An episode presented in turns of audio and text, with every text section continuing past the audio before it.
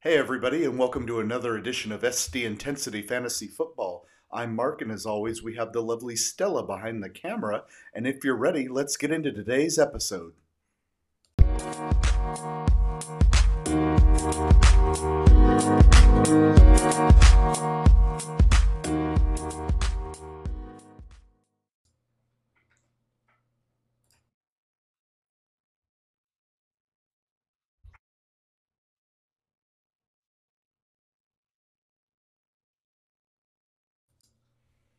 Hey, everybody, welcome to SD Intensity Fantasy Football. I'm Mark, and I'm here in the studio right now with uh, Jay Neasy. And we were uh, we got cut off on, on that previous segment, but now we're back, and we're uh, we've been talking about things that have uh, surprised us during uh, week three of the NFL season, and uh, we were talking about the tie game that occurred, and we're also talking. We started talking a little bit about the Jets. Um, I did not realize that they were having as many problems as they displayed today against the Indianapolis Colts. They uh, the offense looked very flat. Uh, Indianapolis was pretty much doing anything that they wanted. I was surprised that Indy, you know, they got up big time and then they pulled out, uh, you know, Philip Rivers.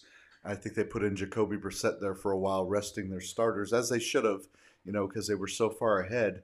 But I was uh, really, I thought Sam Darnold and company, I thought they were a lot further down the road than that. Um, so that that was a, a, definite surprise for me. Is that I heard a, a, lot of the chatter, but it was kind of faint to me about um, you know the hapless Jets and all that. And I thought, well, you know, maybe people are just kind of over exaggerating. I thought the Jets had a you know an okay team this year, and uh, I was very surprised to see them look as as uh, as bad as they did today. Is there a, a, team that you'd like to talk about here for a little bit that maybe surprised you or, or cut you off guard a little bit? Well, obviously, um, the Vikings, you know, 0 and 3. Um, my opinion, I thought that with all the things that they tried to do their hardest, like Stefon Diggs with the touchdowns, I think that if they could have hold, held on to that lead, I think they could have won. And that goes the same for the Falcons. I mean, both of them are 0 and 3. And, I mean, yeah, they start off 0 3, but then that's what they want you to think. Then they're going to come back maybe a couple games and then they're going to go on a cold streak again. And I think what the Vikings need is this they need to rest. And I think they just need to gain more confidence because I think that 0 2 really got to their head. And I think they just need something really special in their next game. What about you, Big Neasy? I know that Dalvin Cook is doing everything he can to try to keep that squad afloat and uh, he's only one person.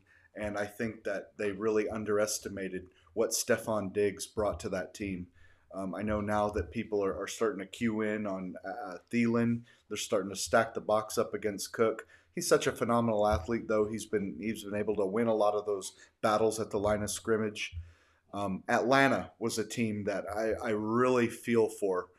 Um, I don't know what is going on. I know that uh, the Chargers were here for a number of years, and I know that um, I know what that feels like to lose all the time when you're ahead, and you lose those late leads like that. It is it's heartbreaking. It's an absolute killer, and I really don't know how Atlanta is dealing with that right now. I mean, they've lost some heartbreaking, heart wrenching games. My heart goes out to the to those guys. I hope they rebound quickly and come back and they get on the winning uh, track. I like Dan Quinn out there. I like the coach. Uh, Matty Ice. I, am a fan a lot of those guys. Calvin Ridley, Julio Jones, yeah, Gurley, all great guys, you know. And uh, I don't like to see that out of them. So, yeah. Um, so SD Intensity Fantasy Football. If you guys have any questions about who to start, maybe you're streaming quarterbacks or wide receivers or something like that, and maybe you have a, a gut wrenching decision on, on who to start, who to sit, uh, bring those questions by here and we can discuss them on the air. Or if you have any topics that you'd like us to cover, uh, we can go ahead and do that for you. I appreciate all the support for the channel. Um, I appreciate everybody stopping by, dropping their comments and their likes. Uh, this has been really fun to come on the internet here and uh, start talking about fantasy football we all love the sport, and so let's come by and chat about it. You know, if you have some questions about your fantasy team, go ahead and drop me a line, and uh, let's see if we can't hash it out. Once again, this is SD Intensity Fantasy Football. I'm Mark with Jay Neasy signing out. Have a great uh, rest of your week, guys. Hey, everybody. This is uh, SD Intensity Fantasy Football. I'm Mark, and I'm here with Jay Neasy uh, today. Um, we still have one game going on, the Saints versus the uh, Packers, but just wanted to jump on here real quick and uh, talk a little bit about uh, the games that were already played here in week three. Um, one thing that I wanted to come on here and let you guys know about is you've got to be so careful about who you're dropping in these leagues. Um, you don't want to give any other team manager any weapons or any ammo so that they can, you know, use them to make their playoff push. The last thing that you want to do is give up on a player too early that you perceive, you know, maybe not producing at the level that you expect. Um, and then go ahead and drop that person. All of a sudden, that person starts bearing fruit. Uh, there's a person right now that I'm thinking about that was dropped in my league, and I went ahead and picked him up. His name is Allen Lazard, and right now in, in the contest, he's got nearly 20 points um, because you know Davante Adams is out. So be real careful about who you drop. You know, obviously, if it's somebody that's on IR, not coming back, and that's another thing you've got to be careful this year because there's different types of IR. Um, there's IR you can come back in, in a few weeks, and then there's season ending IR. Make sure that if you have a player that's IR, that it's season ending IR, then go ahead and drop them and then go to your waiver wire and try to find that suitable replacement. Now, Jay, um, in the week three, is there anybody that uh, surprised you with their performance, either good or bad? Any surprises for you? Um, well, yes. Um, obviously, my surprise was Kareem Hunt. I was not expecting him to do as well, you know, being benched a lot for his sus- suspension. And obviously, well, he came out and proved everyone saying he's still rusty. He proved everyone wrong. I mean, I think he had like three touchdowns too. And I mean, honestly, I think he's the player that surprised me the most. What about you, Big Easy? Uh, Kareem Hunt's an interesting player because we qu- kind of didn't know how that uh, running back duo was going to work out there in Cleveland. Uh, you obviously got the big dog Nick Chubb in there, and then you've uh, you know you've got Kareem in there. Didn't know what their split was going to look like if Kareem was going to be the third down pass catching back or if he was going to be the run between the tackles guy, and what their uh, split for carries might have been. So it's interesting that you would uh, bring him up. Yeah, he had an absolutely wonderful day today. Uh, a surprise for me today was Tyler Lockett. Tyler Lockett with the three touchdowns. He had 37 points. Russell Wilson right now dialed in, looking like an MVP candidate. He is hot.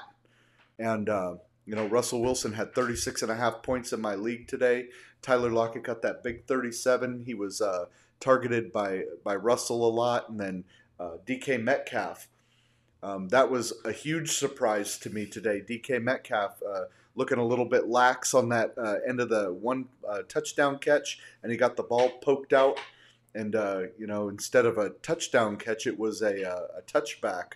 And, I mean, if DK could have, you know, secured that ball, ran into the end zone, I don't think that Dallas game uh, with the Seahawks wouldn't have been as, as close as it was. So it's interesting, you know, you've got to, you know, the lesson there, and hopefully he'll learn it, is that you've really got to follow through. You know, you get those those balls and those uh, touchdown passes are, are precious, and they don't come around a whole lot. So, um, were there any surprises for you in uh, like the games, the way that games turned out? Like, was there a team that you thought might have, uh, you know, easily won, but they didn't win? Uh, you know, what? How did you see that today, Jay? Well, obviously, I thought the Rams might go three and zero. Obviously, they proved me wrong. But I mean, let's talk about the Bengals here. I mean, they were jabbing at the Eagles, and to me, um, it was a really hard fought game. And at, at the end, they both tied equally. And Joe Burrow, you know, obviously coming out of a cold streak, you know, he, he they're 0 2 right now. And he really did take the wind out of me because I didn't think that Joe Burrow would do as good, you know. But I guess, like Kareem, he'll surprise you. Sure, yeah. And uh, that's the thing with a rookie quarterback.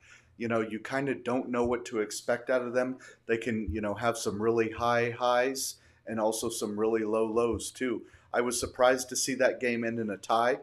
Um, I thought that somebody would break through and, and, and get a win. So uh, 0-2 and one, I believe, for both of those clubs now. Um, uh,